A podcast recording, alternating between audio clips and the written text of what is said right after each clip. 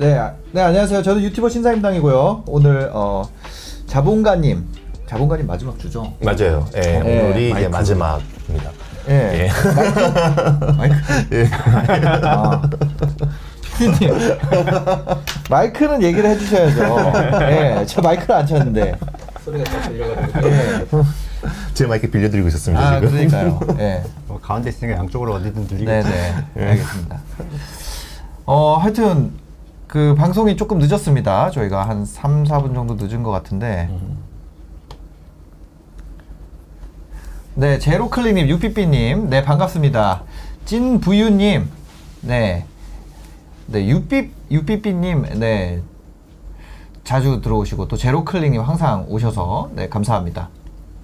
코이아트님도 또 늘 보던 분들이 오시는 것 같아요. 늘 보던 분들이 오시는 것 같고요. 네, 로고를 바꿨습니다. 네, 로고 보시면은 어, 제 얼굴을 넣었다가 이걸로 바꿨어요. 네, 그 네, 신사임당 로고가 바뀌었습니다. 네, 네, 그렇죠. 프로필 사진이 바뀐 거죠. 로고도 바뀌었지만 이제 푸사가 네, 샤샤님, 네, 고인물 맞죠? 하여튼 반갑습니다. 네. 오늘 어 하여튼 저 뭐 무슨 얘기하다 말았죠 저희가 어 네. 오늘 자본가님 인사하시다가 갑자기 인사하고 오늘 마지막. 네네네 예, 자본가님 이제. 오늘 또 마지막 방송이셔가지고 네. 음. 예. 뭐, 또 나중에 오, 올 날이 네 있겠죠. 알겠습니다 다음에, 다음에 또 뵙겠습니다 성준이는 좀 네. 괜찮으세요 저요. 건강 좀 어, 일단 건강 이제 완벽하게 좀 회복이 아, 됐고요. 네, 너무 다행입니다. 회복이 됐고, 예, 예. 어 그리고 뭐 최근에 좀 잠깐 저의 어떤 개인사 라고 한다고 네네네. 하면 제가 이제 어제 이제 강남에 있는 물건 잔금을 좀 어. 추진하고 좀 정신없게 보냈고, 어. 아 이것보다 더 기쁜 소식 하나 있습니다. 네 뭔가요? 네. 요즘 그 클래스 원에원의 그 대세가 신사임당님이잖아요, 요즘에. 아, 어디에도 다 떠 있고, 메인 떠 있고 이렇게 하는데, 예. 어, 저도 처음으로 그한 15년 동안 북성 내에서만 강의하다가, 네네 처음으로 저도 이제 클래스 원에원에 이번에 오. 한번, 예, 도전을. 아, 축하드립니다. 아 잠시만요 그, 그 그냥 예. 넘어갈 수가 없죠 아, 감사합니다. 클래스 101 음. 하, 한 컴퓨터 한번 보여주세요. 이 클래스 원원 딱 치시면은 사이트 음. 나오거든요. 여기 들어가시면 어 저희의 위, 위에 올려주시면요. 어? 음, 여기에 북극성주라고 치면 될까요?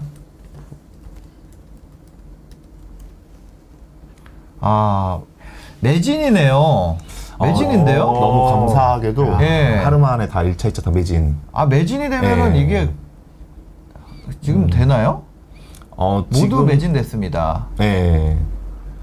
매진이 됐고, 좀- 지금 예. 추가로 지금 현재 하고 있는 그 상황인 것 같아요, 보니까. 아 그렇습니다. 예.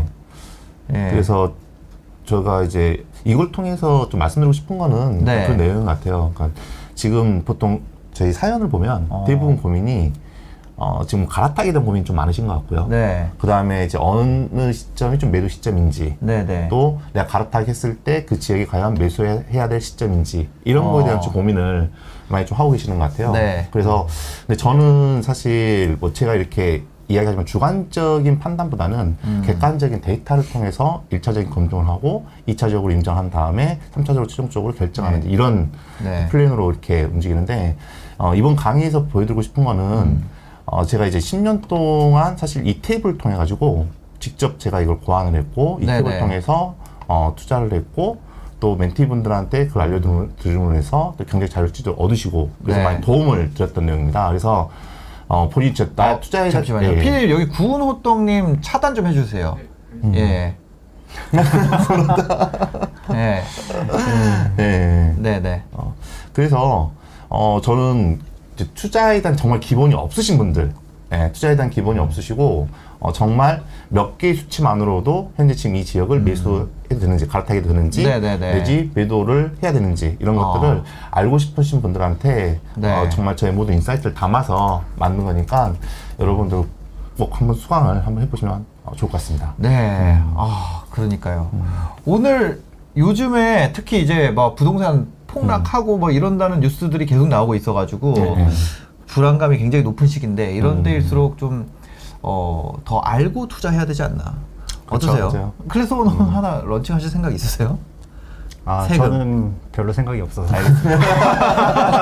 알겠습니다. 아, 예. 어, 그러니까요. 지금 뭐 이런 뉴스들이 많이 나오고 있어요. 어, 요즘에 보면은 뭐 서울 하반기 집값 괜찮을까 뭐 이런 거부터 지금 최근에 굉장히 핫했던 뉴스는 또 이거죠. 음. 삼성동의 7억 하락 거래. 음. 예, 잠실 4억 빠지고 강남 아파트 뚝뚝 떨어진다. 머니투데이 기사입니다. 보면은 이게 그죠? 이게 이제 서- 시도별 아파트 매매 가격 지수 변동률이래요. 그래 보면은 서울이 마이너스 0.01, 인천 0.05, 경기 0.02, 강원은 좀 올랐고 경북은 좀 올랐고 나머지 뭐 다 빠지고 있습니다. 제주 좀 올랐고요. 그리고 보면은 노원, 성북, 강, 마포구 다 빠지고 있고요. 근데 여기에 보면은 삼성동 힐스테이트가 한 달 만에 7억이 그러니까 7억을 하, 7억 하락이 나왔다는 거예요. 음. 그죠? 그다음에 리센츠도 4억, 헬리오시티 2억. 뭐, 그 솔직히 송파구는 송파라고 쳐도 음, 음. 아, 삼성동에 빠졌다는 건 좀 약간 충격이잖아요. 음. 그 실제로 이- 이렇게 거래가 되고 있는 건가요? 어때요? 어, 거기도 증여 거래로 보인다고. 아, 예, 예. 네. 어디 여기 증여 거래로 보이는. 아 증여 거래 힐스테이트 네. 7억 하라. 그 이거는 사실 그런데 리센츠 좀 약간 가격이 주춤하긴 하는 것 같아요. 그렇죠. 그죠? 저쪽도 뭐 동이 대단지라 예. 뭐 앞에 있냐 뒤에 있냐. 어. 네. 그러니까 엘스는 따라서. 엘스는 좀 진짜 빠진 것 같던데. 아니 진짜로 제가 보면은 엘스가 엘스 리센츠 옆에 있잖아요. 네. 근데 보면은 또 24억 이네. 그러니까 매물이 있어요. 음. 동일 매물 묶어야지. 22억 7천 이게 저층이고 중층 중층 뭐 23억 23억 5천 이렇게 나오는 것 같아. 음. 그죠? 그러니까 엘스가 엘스가 막 30억 간다 막 그런 얘기 했었는데 여기가 진짜 아닌 게 아니라 최고가가 27억까지도 찍혔었거든요. 27억 뭐 26억 8천 막 이랬었는데 어, 확실히 지금 이때랑은 다르죠. 음. 분위기가 이때랑은 다르고 뭐 이런 기사도 있습니다. 그래서 이제 안정 찾는 서울 집값 하반기 괜찮을까 불안한 전세 시장 두고 엇갈리는 전망 이런 기사들도 나오고 있습니다. 그래서 서울 아파트 값이 하락 잠깐만요. 아까 엘스 뭐였지? 엘스 보면은 그럼 지금 빠진 분이 이, 이분들은 어쨌거나 다 수익이잖아요. 근데 그쵸. 지금 하나 둘 셋 넷 다섯 여섯 분 정도가 지금 되게 힘드실 거고 요 요 때 들어오신 분들은 아 그냥 뭐 월세 안 냈으니까 괜찮지 음. 이런 거고 이분들은 아 어떡할까 이러고 있는 거고 네. 근데 뭐이 때 파신 분들은 네. 어우 난 잘 팔았다 이렇게 하시죠. 이분 이분들 이 여섯 거래를 거래가 너무 없으니까 음. 한이 써 있는 이 여섯 분은 진짜 어 나 너무 잘 팔았다 이러고 음. 또 계실 거고 지금 현재 스코어 그렇습니다. 음. 하여튼 아우 이게 양쪽에 사람이 다 계시니까 음. 그래서 안정 찾는 서울 집값 하반기 괜찮을까? 이런 이런 게 나옵니다. 불안한 전세 시장 두고 엇갈리는 전망.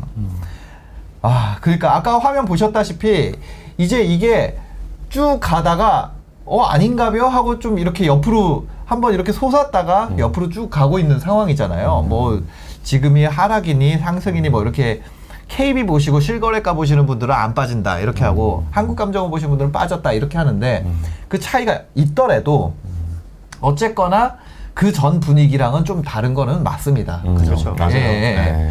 그래서 어, 이런 안정 찾는 서울 집값이 하반기에는 어떻게 될 것인가 이런 관심도가 굉장히 높아지고 있는데 보면 이제 양쪽의 주, 그게 달라요 주장이 전세값이 오르기 때문에 전세값 오르면 집값도 상승 가능성이 있다 왜냐면 전세가 밀어 올린다 공급이 부족하기 때문에 이런 주장이 있고 두 번째로는 금리 영상 영향으로 이제 다주택자가 어차피 살 수 없는데 실거주자가 사줘야 되는데 실거주자는 무조건 대출 깨야지 살 수 있잖아요.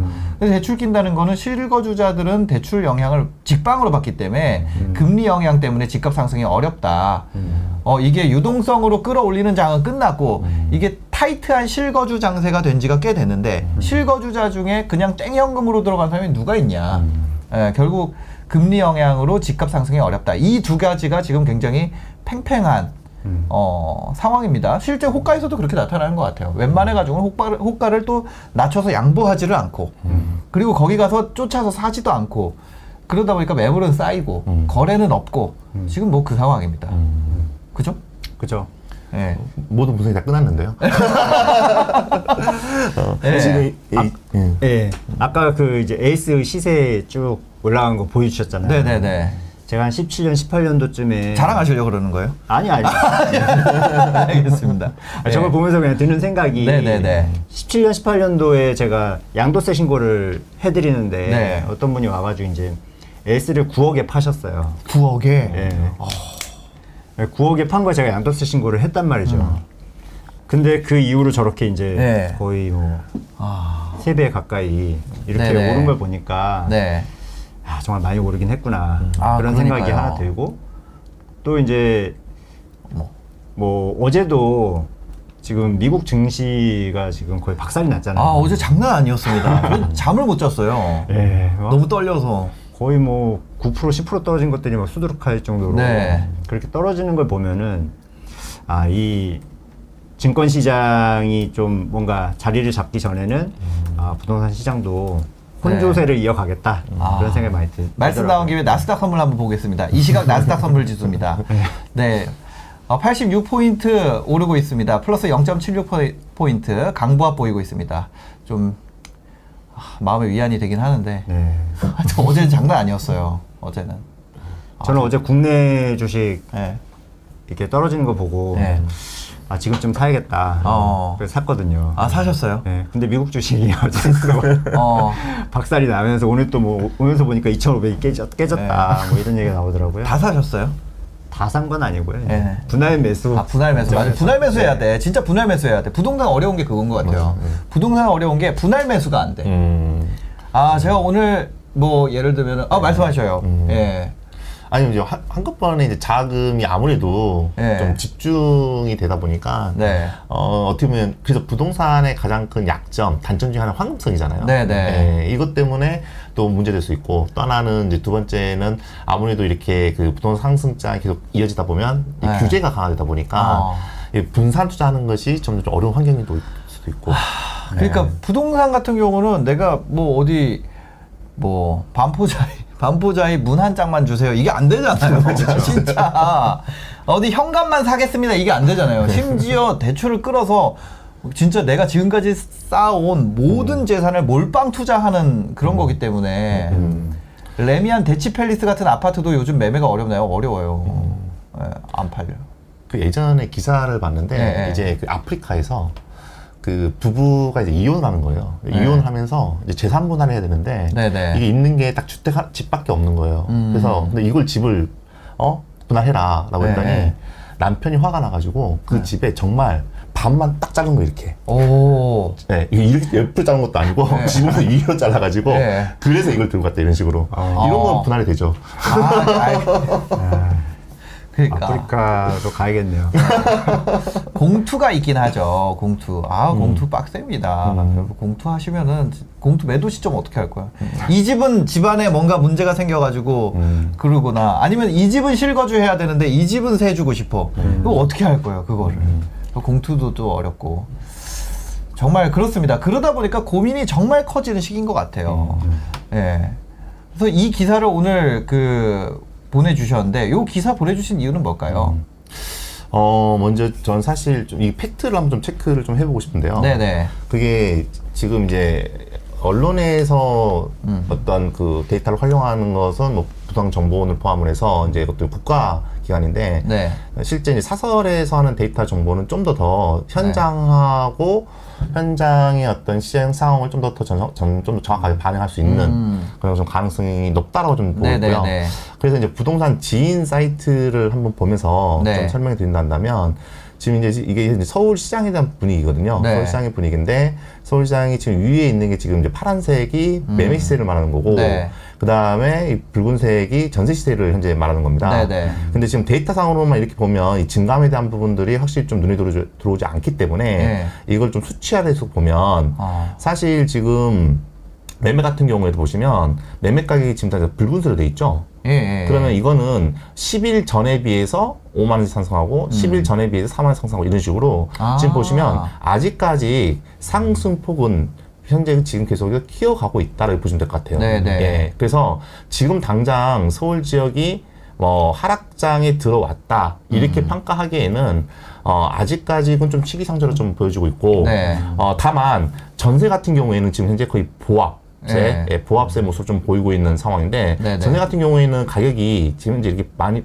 그 마이너스로 빠지다가 최근에 다시 보합세 모습 좀 보이고 있는 음. 네, 이런 상황이거든요. 그래서 전세 시장에 대한 부분이 보합세로 좀 안정되고 있는 모습이고 음. 매매 같은 경우에도 그 10일 전에 비해서 뭐 평균 가격이 소폭 이렇게 상승을 하고 있지만 음. 사실상 여기에 초점을 맞춰야 되는 게 아니라 왜냐하면 앞으로 시장이 여기서 더 확대될 것인지 네. 더 감소할 것인지 이걸 놓고 봐야 되는 건데 음. 이 부분의 핵심 키가 바로 이 거래량이 있거든요. 네. 근데 지금 매매 가격은 정말 거의 뭐 거의 한 강보합세 네, 정도 네, 보합에서 네, 네. 살짝 오르는 그 정도 모습인 반면에 거래량은 현재 지금 거의 초토화되고 있습니다 지금 보시는 아. 것처럼 예 초토화되고 있는 상황이고 실제로 어 4월 기준으로 놓고 본다 하더라도 네. 지금 10년 연평균 4월 연평균의 거래량이 한 6천 6천 건 정도 됐는데 음. 네. 올해 매매 거래량은 막 1,700 건으로 해서 아. 현재 거의 6분의 뭐한 어, 5분의 1 정도? 5분의 1 동안. 예, 5분의 예. 1 동안 이제 이렇게 반토막된 상황이잖아요.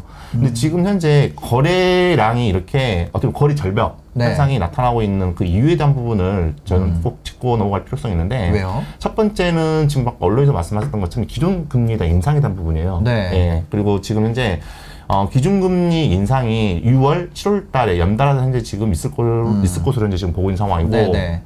근데 그 가장 큰 이유가 지금 물가 상승률이 굉장히 높죠. 그쵸. 네, 굉장히 가파르게 예. 상승하고 있고 그리고 7월 물가 상승률도 거의 5% 정도를 음. 전망하고 있는 상황이고 네네. 이게 6%대까지 갈 수가 있다. 그래서 어. 그 전에 물가 상승률을 안정시키기 위해서라도 기준금리의 인상 속도를 내지 심지어는 어, 0.25% 인상이 아니라 0.5%로 빅스텝을 가는 것까지도 현재 지금 논의되고 있는 그 상황이거든요. 음. 네. 중요한 거는 일단은 기준금리가 인상이 되면 될수록 사실 대출금리가 연동돼서 같이 인상될 수 있는 가능성이 있는 상황이고 실제 어, 한국 그 총재, 예, 한국은행 총재 같은 경우에도 올해 기준금리를 2.25에서 2.5%까지 현재 지금 인상될 수 있는 가능성이 크다라고 이렇게 이야기하는 음. 네네네네. 상황이거든요. 그래서 이런 시점에서 사람들의 매수 심리는 상대적으로 위축될 수밖에 없는 상황이고 어.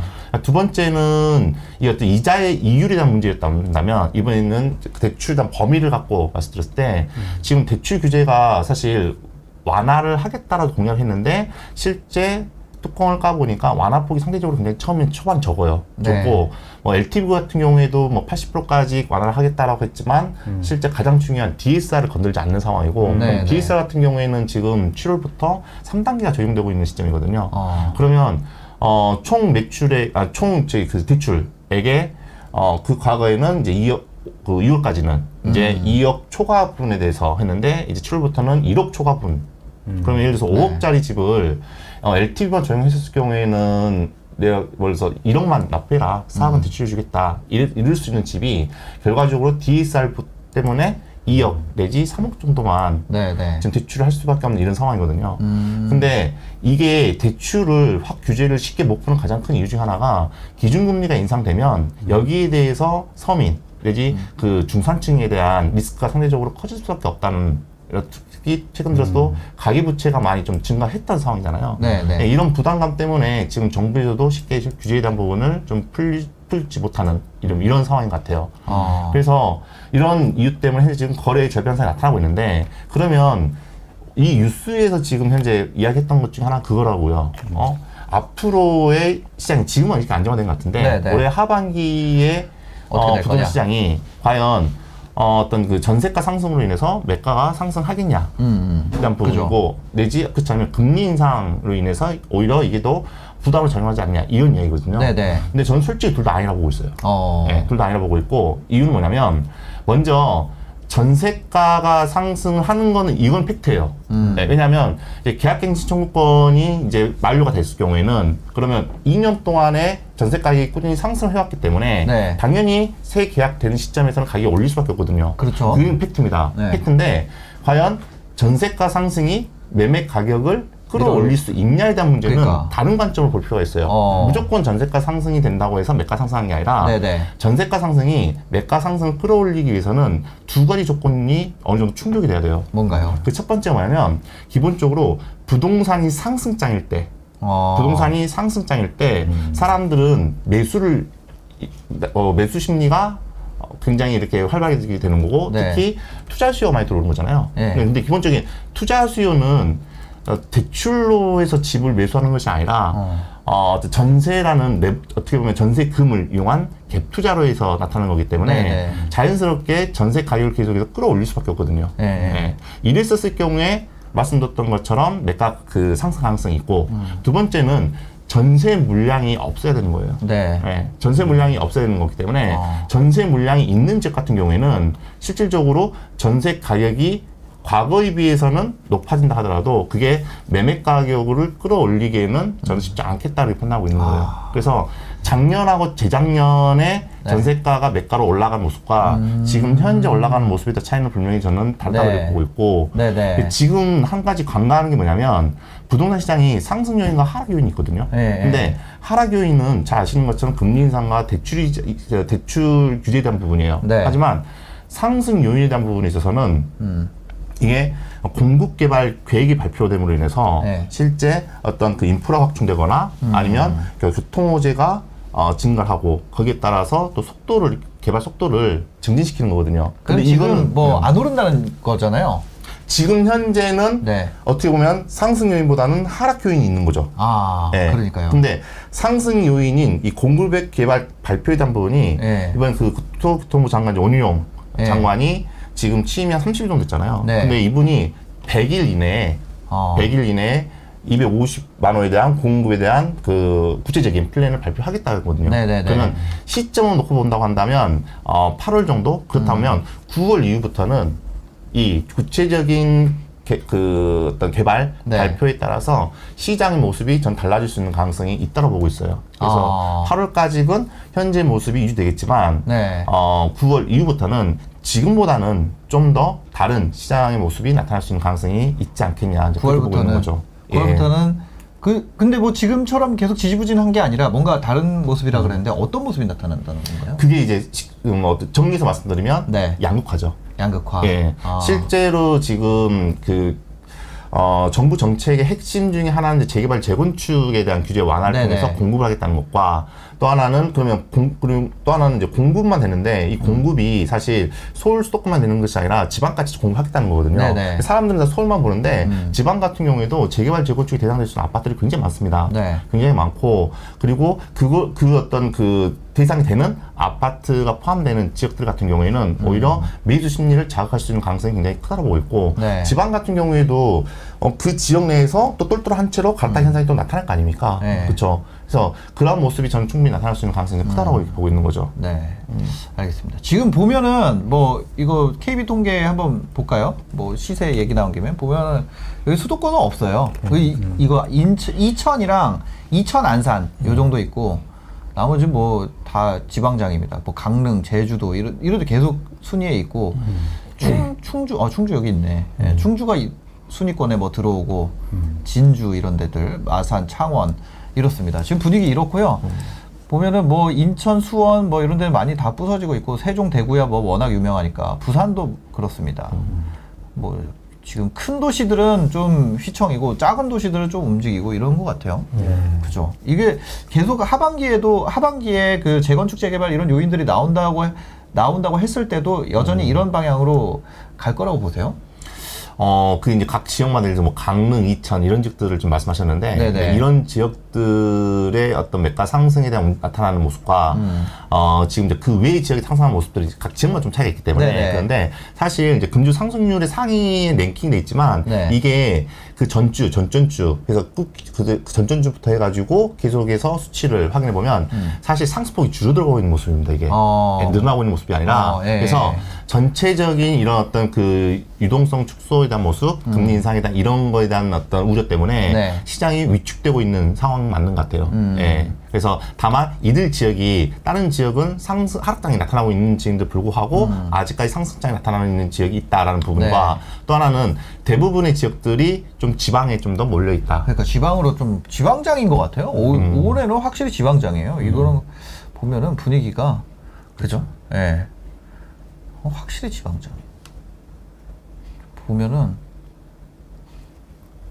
10월이잖아요. 대출 음. 그거 나왔던 게 10월이니까 그때부터 좀 해가지고 얼추 를 보면은 서울은 뭐 다 식었고 그렇죠 식었 식었잖아요. 보면은 확실히 서울 이때까지가 좋아지 11월 이때가 그거였고 이제 대출 규제 10월에 나오고부터 이때로 잘라서 보면은 그죠? 여기 서울이거든요. 근데 그 가계부채 관리 방안 발표했을 때 그때부터 예, 아, 확 식었어요. 예, 예. 확실히 부산 뭐 음. 대구는 뭐 완전 파랗고 인천은 진짜 빨리 식었네. 되게 뜨겁다가 그냥 훅 이렇게 식었고 대전도 그렇고 지금 남아 있는 데가 여기 광주인가요? 그렇죠. 광주. 네. 그렇습니다. 전국적으로 좀 아직 여전히 뜨거운 데가 잘 없어요. 아, 이거 왜 이러지? 여전히 뜨거운 데가 여기. 하여튼 그렇습니다. 뭐 이거를 보려고 본 게 아니라 아까 얘기 듣다가 실- 요즘 아 이거 안 본 지 좀 돼가지고 어떤가 하고 궁금해서 봤는데 보면은 부산 여기 뭐 대구도 그렇고 여기 인천 아까 봤고요. 음, 광주죠 광주. 네, 광주 그 다음에 대전도 확 식었고 울산도 식었고 여기 경기도 뭐 다 그렇고요. 여기 여기 어디 일산 동구 어 그러니까 그 뭐 재건축 일기 신도시에서 뭐 어떤 뭐 바람이 분다 했는데 한 주 반짝이었던 거예요 그게 그죠 이렇게 보면은 근데 뭐 좀 튼튼한 데가 안산 의정부 평 이거 평택인가요? 음, 평택. 네, 평택. 그나마 여기 안산 안산이 좀 괜찮은 것 같고 뭐 용인도 다 그렇고 이천은 왜, 이래- 왜 이래요? 이천은 음. 이천에 투자하신 분 계세요? 채팅방에 혹시? 이천 안성 이런데. 원래 지금 같아서는 되게 그 경기 외곽 이게 만약에 그 지금 하락세가 그 똘똘한 한 채 때문에 외부 밖에 거 정리해가지고 안에 거 사는 현상 때문에 그런 거다라는 게 맞으려면 이것도 얘네도 꺾여야 되는데 이천 안성 이런 것도 꺾여야 되는데 얘네는 또 올라. 그러니까 이게 뭔가 시장을 다 설명하는 거는 아니라는 거죠. 그 보면은 뭐 강릉, 원주, 춘천 이런 데는 뭐 강원도는 또 왜 이런데? 지금 강원도도 그렇고 지금 예. 이천 이천 교통호재들을 포함해서 호재가 있- 있긴 있는 예. 것도 있지만 전체적으로 이 지역들이 수도권 외곽 지역에서도 완성도 음. 공도를 포함해서 이 지역들이 소액으로 투자할 수 있는 물건들이 아직 있는 지역들이에요 지금. 네. 네. 어. 근데 아니 소액 투자를 한다 그러면 다른 수도권 지역들도 좀 그래야 되는데 음, 음. 오히려 뭐 남양주나 여기 시흥 여기 이게 어, 어디죠? 군포, 음. 의왕, 하남 이런 데는 되게 어, 완전 냉탕이거든요. 이런 지역들은 이미 들어갔죠. 아 지금 그러니까- 지금 1억대 물건을 접근하는 것이 예. 쉽지 않기 때문에 그래서 2천 정도 그렇고요. 예. 뭐 그렇습니다. 아니면 경상남도는 좀 분위기 좋네요. 경상남도, 경상남도 되게 의외네요. 경남이 분위기가 좋은 거. 부산이 꺾이고 경남이 좋다. 이거 서울이 안쪽 서울이 꺾이고 경기도만 좋은 그런 느낌인데 뭔가 그렇습니다. 그리고 뭐 기타 제주 뭐 이렇습니다. 제주는 장이 뭐 그렇습니다. 제주 제주도 가격이 오르고 있네요. 원희룡 지사님의 어떤 아니 아니 그런 얘기 하지 말아요. 말 어떨 어떨 것 같으세요? 하반기로 가게 되면 지금 상승 하락이 되게 뭐 말이 많아요. 사실 그게 팽팽할 수밖에 없는 게 서울도 보면요. 이게 파란색은 아니에요. 이게 서울인데 아직 파란색이 없다는 거예요. 그냥 흰색이지. 근데 지금 줄다리를 하고 있는 거예요. 네. 어떻게 보세요? 이제 뭐 저는 네. 뭐 전문가는 아니지만 네, 네. 이제 이런 걸 보면은 예. 전체적인 시장에서는 음. 지금 초도에 주식시장 얘기도 드렸듯이 네. 주식시장이 박살나고 음. 금리가 올라가고 인플레이션이 심해지고 이러면은 뭐 모든 자산이 좋을 수가 없잖아요. 네, 네, 네. 그래서 그런 기조가 유지되는 상태에서는 기본적으로는 좀 음. 아, 그렇게 막 좋은 시장은 아닐 거라고 생각을 하는데 네. 그 중에서도 이제 뭐 개별성이 다 있잖아요 물건들이 그렇게 보면은 이 시장에서 그러면 앞으로 물건을 살 사람은 누구고 팔 사람은 누구고 네. 이런 걸 생각했을 때 실수요자들은 살 때 전세를 끼고 사거나 네. 갭 투자를 해서 내가 나중에 미래에 여기 살아야지 어. 이렇게 투자를 하거나 네. 아니면은 대출을 받아서 내가 거기 들어가겠죠.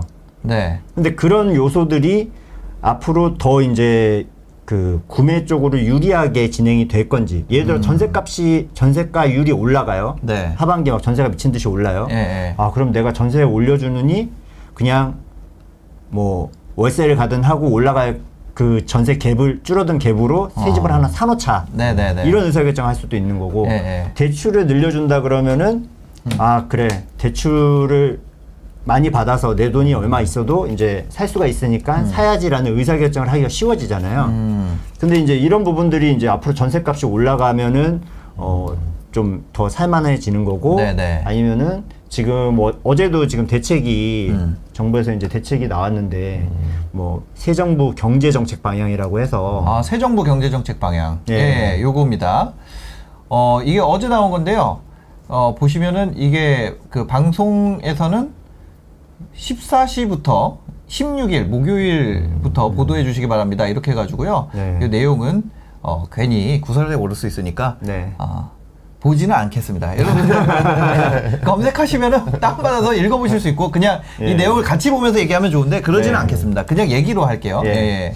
그래서 일단은 뭐 그 내용들 중에 좀 음. 네. 주요한 내용들을 좀 보면은 네네. 이 생애 최초로 취득하는 사람들한테 어. ATV를 80%까지 해주겠다. 아, 그 얘기 있었잖아요, 그거는. 예. 그 전에. 이제 그게 이제 음. 확정적으로 발표를 한 거죠. 아, 그렇게 네네. 하겠다고. 네. 6억까지 이제 대출이 되게 해주겠다. 어. 라고 하니까 뭐 고 금액대별 그 음. 그걸로 살 수 있어지는 네. 예를 들면 한 뭐 7억 5천, 8억 이 정도 어. 되는 애들은 내가 돈이 얼마 없어도 이제 살 수가 있, 으니까 네네. 그런 물건들에 대한 수요는 또 늘어날 수가 있겠다. 음. 그러면 이제 시장별로 이제 금액 섹터별로 또 다르게 움직일 수가 네네. 있는 부분이 있을 것 같고요. 또 다주택자 입장에서는 이게 음. 매물을 내가 팔까 네. 아니면 그냥 전세 놓을까 어. 이런 고민을 할 텐데 네. 그때 고민하는 게 내가 팔아서 들어오는 세금 내고 남은 돈이랑 음. 전세를 올려받았을 때 들어오는 돈 어, 그죠, 이걸 그죠. 비교한단 말이에요. 네, 그죠. 그래서 야 굳이 팔아가지고 없애 없앴는데 음. 전세 올린 거랑 돈이 비슷하게 회수돼. 네. 그러면은 팔기 아깝잖아요. 그죠. 다시 살 수도 없는데 네, 네. 취득세 때문에. 네. 그런 판단에서 이제 전세값이 올라가면은 음. 매도하는 다주택자 입장에서도 아. 조금 아 그냥 전세 한 번 더 놓을까 그러니까. 생각을 하게 될 텐데 네. 여기에서 다주택자들이 하나 더 고민하는 거는 네. 보유세예요 보유세. 아, 맞아요. 예. 보유세. 보유세가 문제지. 그러니까 보유세가 세니까 전세를 못 올려받고 음. 월세를 붙이는 거잖아요. 그쵸. 예. 아니 뭐 꼭 그런 건 아닌 것 같고 전세 올리면 훨씬 더 돈이 많이 들어오기 때문에 아, 예, 전세를 하는데 예. 전세가 그렇게 이제 그걸 받아줄 만한 수요자가 없으니까 예, 예. 예, 전세 올려달라고 했더니 돈은 없는데 월세를 좀 해드리면 안 돼요? 예, 예. 이런 사람들이 있으니까 거기에서 이제 협상점이 생기는 거죠. 그렇죠. 예. 그런 그런 게 되는 건데 음. 그럼 이제 보유세 부분은 어떻게 될 거냐 앞으로 어. 이 부분도 이제 어제 나온 정부 자료에 따르면은 네. 보유세를 좀 계속해서 완화해 주려는 움직임을 보이고 어, 있어요. 예. 그래서 지금 여기에 나왔던 내용이 음. 1세대 1주택자에 대한 되게 파격적인 혜택들이 지금 나오고 있거든요. 어. 그래서 1세대 1주택자는 재산세를 재산세 계산을 할때 네. 공시가격에다가 이제 공정시장 가액비례해서 60%를 곱해서 계산을 해요. 그러니까 어. 40%만큼 이제 덜어내고 계산을 시작하는 네네네. 건데 이거를 45%로 하향시키겠다. 어. 이제 55% 공정시장 를. 가액 비율을 낮춰주겠다. 그렇죠. 아, 이거는 진짜 좋은데? 예를 들어 공시가격 1억이면은 네. 재산세 계산할 때는 거기에 60% 곱해서 6천만 원에 아, 대해서 계산한단 말이에요. 그러니까요. 아니 공시가도 원래 공시가 자체가 아직 그 시세를 못 쫓아가서 공시가도 싼데 네. 공시가에다가 공정시장 가액 비율을 곱하는데 이게 원래 올해 100%였잖아요. 아니요. 재산세는 지금 그 종부세는요. 예. 100%인데 네. 60%로 해준대요. 방금 말씀드린 와. 거는 재산세 60%에서 45%로 가는 거고 아, 이거는 진짜 크다. 종부세 이게 이펙트가 굉장히 클것 아, 같아요. 이거 엄청 큰데 이거는 이거는 엔간하면은 법인도 해볼 만한 상황인데요. 음. 그렇죠. 일단 이게 100% 사, 60%로 바뀐다는 거는 예, 예. 세금을 계산할 때 그 모수가 아. 40%가 준다는 거잖아요. 그럼 네, 세금은 네. 반 이상 줄 수도 있어요. 그러니까 이게 아니 때문에. 왜냐면 원래 법인 한 채가 법인 한 채 하면 3%잖아요. 네. 법인 투자가 좀 다시 살아나지 않을까 이런 생각이 들어요. 그리고 예. 또 하나 또 이제 있어요? 약간 이건 힌트를 주는 식으로 이제 흘린 예, 내용인데 예. 마지막에 보면은 보유세 부담을 예. 적정 수준으로 환원을 하, 겠다 네. 근데 그게 어떤 식으로 하냐 세율을 인하하는 등의 어. 이 보유세 개편안을 예. 정부안을 7월까지 확정하겠다. 그러면은 지금 세율이 네네네. 1주택자 세율이랑 네. 2주택 이상자 다주택자용 세율이 지금 두 배란 말이에요. 예, 예. 이거를 좀 세율을 인하하거나 뭐 하나로 합치거나 아. 음. 뭘좀 내려주거나 이런다는 얘기인데 이게 내려가면 상당히 종부세가 많이 줄겠죠. 아, 그러니까 이거 6월 16일에 한번 봐야겠는데 이거 뭐 그 발표 나는 게 네. 지금 보면은 1주택자 같은 경우는 공정시장가액 비율을 재산세에 대해서 낮춰주고 종부세 같은 경우는 100% 60%로 하향 조정한다. 뭐 이런 네. 얘기가 있어요. 그 다음에 1세대 1주택자는 특별공제도 해준다. 뭐 이런 네. 얘기까지도 있는데 이게 뭐 확정 사항은 아니라고 써 있으니까요. 음. 근데 다주택자 종부세 내려갈 것 같은데 어, 왜냐면 여기서 처음에 이제 음. 네. 취임됐을 때 공약 중에 그런 거 있었잖아요. 이거 금액 베이스로 바꾼다고. 그렇죠. 그러니까 주택 수에 대한 제한은 이제 뭐 없어질 것 같아. 음. 근데 기본적으로 이제 다주택자에 대한 세제를 포함을 해서 네. 이런 규제들이 좀 더 완화될 수밖에 없는 가장 큰 이유가 뭐냐면 아. 어쨌든 정부에서는 지금 공급을 지금 하려고 하는데 이 음. 공급이 사실상 실제 공급이 들어오기까지 즉 입주되기까지는 시간이 굉장히 오래 걸리잖아요. 네. 그러면 어떻게 보면 이제 재고 시장 내에서 물량이 나와야 된다는 부분인데 네. 그러면 다주택자들의 주택 수가 보유가 많아지는 것은 그건 다른 말로 말하면 음. 네. 어, 재고 시장에 나오는 전세 월세 물량이 많아진다는 거거든요. 음. 그러므로 인해서 안정을 깨하는 깨하기 위해서 좀 다주택자들 혜택에 대한 부분도 네. 과거에 비해서는 좀 조금씩 좀 이렇게 좀 어떤 규제에 대한 부분이 완화가 되면서 상대적으로 혜택을 좀 느껴질 수 있게 지금 이제 그런 분위기를 좀 바뀌고 있는 것 같아요. 아, 그러니까요. 음. 아, 이거 참 이거 정말 그 법인 투자 늘어나는 소식이네. 법인에 그래서- 대해서는 좀 묵지 않을까요? 지금 이제 법인에 여기 대해서는 그게 언급이 없어요. 네, 언급이 없는데 네. 세율을 인하하면은 법인 그러니까. 혜택을 보겠죠. 그러니까요. 그리고 공시가 공정시장 가액 비율을 네. 100%에서 60%로 옮기는 것도 지금 아. 뭐 1세대 1주택자한테만 해준다 이런 내용으로 적혀 있지 않, 않기 네네네. 때문에 모두한테 적용되면 음. 법인도 종부세가 줄겠죠. 그러니까 왜냐면 법인에 한채 하면은 그거잖아요. 그한 채면 3%. 음. 한 채면 3%인데 공시가도 우리가 그 위에 있고 그렇죠. 공시 가격에다가 공정시장 가액 비율을 곱하는 거니까. 그렇죠. 그렇게 해서 3%면은 이게 뭐냐면 개인으로 돈, 법인 돈을 개인한테 가지급을 해가지고 연이자 4.5%를 내고 음. 내가 개인 명으로 살 때보다 종부세가 더 싼 거예요. 음.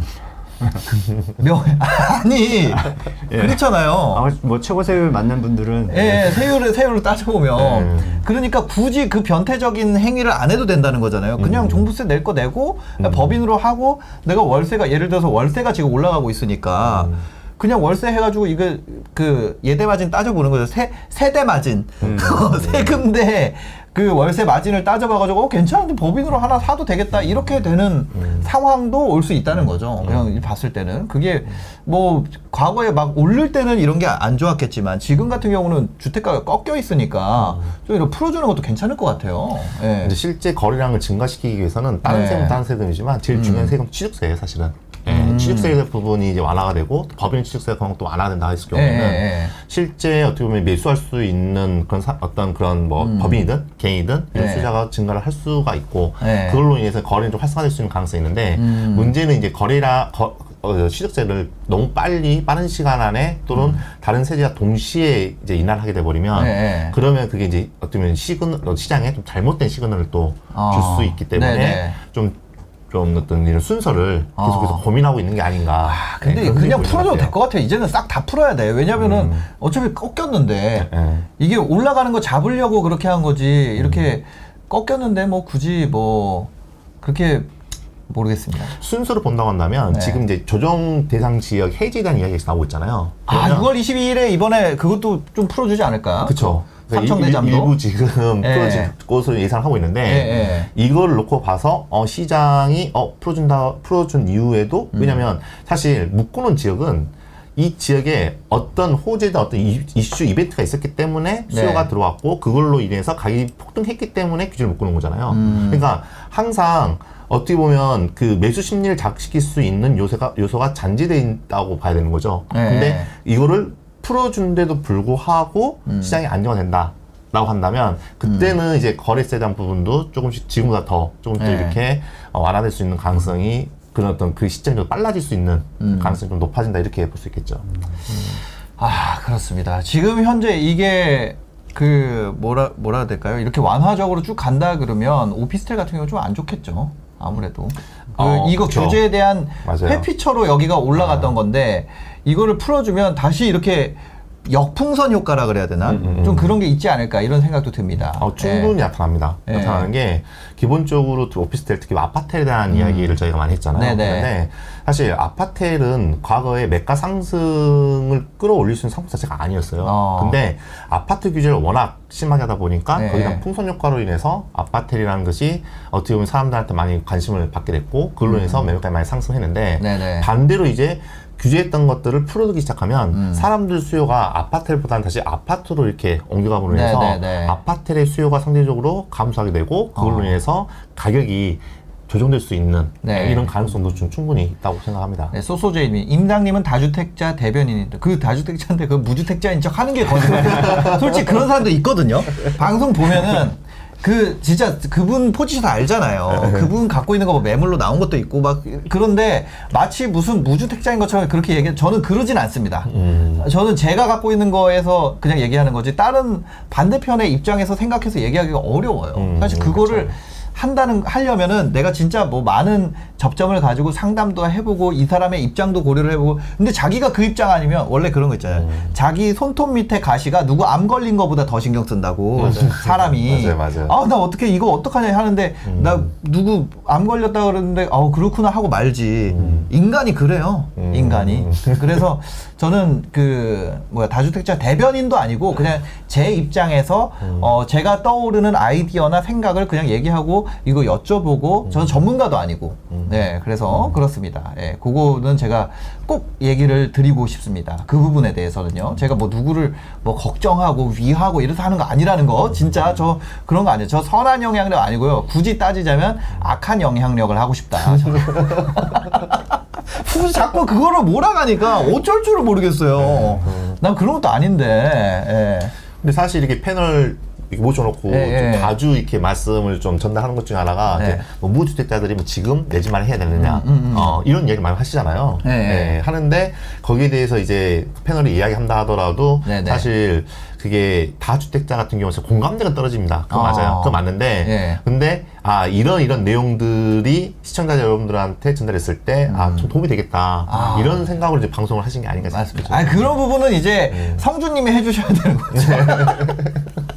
저는 저는 진짜 그 음. 부분에 대해서 제가 그러기가 좀 어려워가지고 하여튼 그렇습니다. 예, 알겠습니다. 뭐, 아니 그 예, 그 아까 말씀드리던 네네네. 대책 중에 네, 약간 네. 하나 또 짚고 넘어가야 될 부분이 있을 것 네. 같은데 지금 제가 봤을 때 좀 임팩트가 있는 게 임팩트가 있는 게 있어요. 또. 종부세에서 예.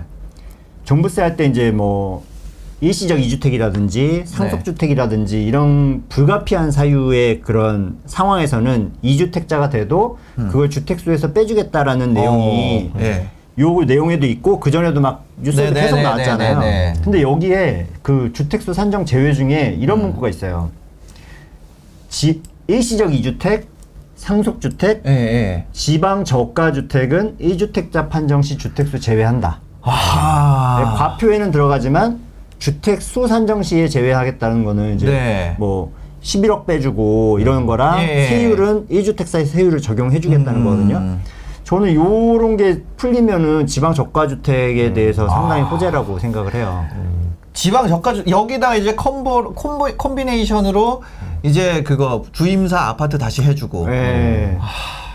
이게 주임사 같은 경우에도 예. 지금 이제 정책적인 방향과 궤를 같이 하려고 한다면 네. 주임사를 확산화시키기 위해서 정부가 추진할 수밖에 없는 어, 상황을 보고 있기 때문에 네네네. 전체적으로 어떻게 보면 이게 어떻게 다 주택자에 대한 부분이 어떻게 보면 네. 투기 세력만 보는 것이 아니라 네네. 이제 어, 그 공급을 제공을 해주는 음. 예, 공급 어떤 그 공급체로서의 어떻게 보면 이제 인정이라는 생각은 그렇지만 네. 좀더 그렇게 할 수 있게끔 어, 그 유도를 시장에 유도를 할 수 있게끔. 하는 거죠. 예, 같아요. 근데 이게 맞아요. 확실히 전월세 시장이 안정화된 것도 맞아요. 이게. 네네. 예. 그리고 어쨌거나 그게 돈 까먹어도 그 투- 다주택 지방에 다주택 하는 사람 돈 까먹는 거기 때문에 그죠. 그거 저거 할 때 좀 그런 거는 해야 될 것 같아요. 저는 오히려 이런 규제보다 실제 그 거주 안정을 하려면 네. 그거 갭 작게 들어가는 다, 들어가는 사람도 있잖아요. 여러 채. 그 사람 갭 작게 살려면은 그거 돈 있는지 확인하고 해주거나 뭐 그런 거 있죠. 그런 게 더 현실적이지. 뭔가 아니면 뭐 이런 거 그거 있잖아요. 주, 이것까지는 세입자가 고쳐야 되고 이것까지는 집주인이 고쳐야 되고 이런 거. 근데 뭐 월세에 대해서는 언제까지 해야 되고 음. 뭐 이런 이런 것들을 진, 실제 그 우리 서비스업처럼 주거 서비스를 제공하는 임대 사업자잖아요. 그러니까 주거 서비스를 제공하는 사람으로서 해야 될 그런 것들을 좀 그 왜 식당 같은 거 하면 은 그 시험 봐야 되고 막 하는 거 있잖아요. 아, 진짜로 임대하려면 시험 봐야 왜냐면 돼? 사람 시험 봐야 되고. 사람 사는 거니까 뭐냐면 네. 내가 임대하려면 그거에 대해서 기초적인 지식이 있는지 그 왜냐면 집주인이 싸가지 없는 게 문제지 사실 그 그래가지고 열받아서 집 사는 사람들도 있거든요. 그래서 저 하여튼 그런 그런 규제들은 오히려 환영이다. 음, 예, 근데 이런 뭐 세율로 막 이렇게 하는 거 좀 안 괴롭혔으면 좋겠어요. 그거. 굉장히 신선한데요. 아니 그 진짜로 실제 이거 주거 안정을 목표로 한다면 세율 가지고 이런 거는 아- 아니요. 그렇지 않아요? 고급진 그런 거 하려면 그 뭐 식당도 가가지고 주방 막 점검 나오잖아요. 이런 것처럼 좀 그래야 되지 않나? 아, 저- 안 되는데. 아, 시험 안 되는데. 네, 아니 그게 주거 그거지 뭐. 하여튼 알겠습니다. 오늘 상담도 또 이어가 가볼, 가볼 게요. 저희 오늘 또 접수된 상담이 있는데요.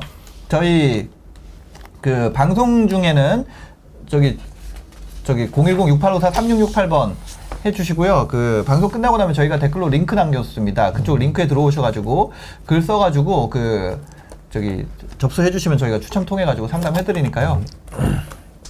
음. 그쪽에 접수해 주시면은 됩니다. 맞아요. 점수 매겨 가지고 그래 그거 제이지원 맛집에 제이지원 님이 해 주셨는데 그거 임차인이 별점 평가해 가지고 별점 하면은 임 임대인 레벨 올라가고 레벨 올라가면은 세금 깎아주고 그래서 임차인한테 잘 대해주면은 세율이 세율이 낮아져.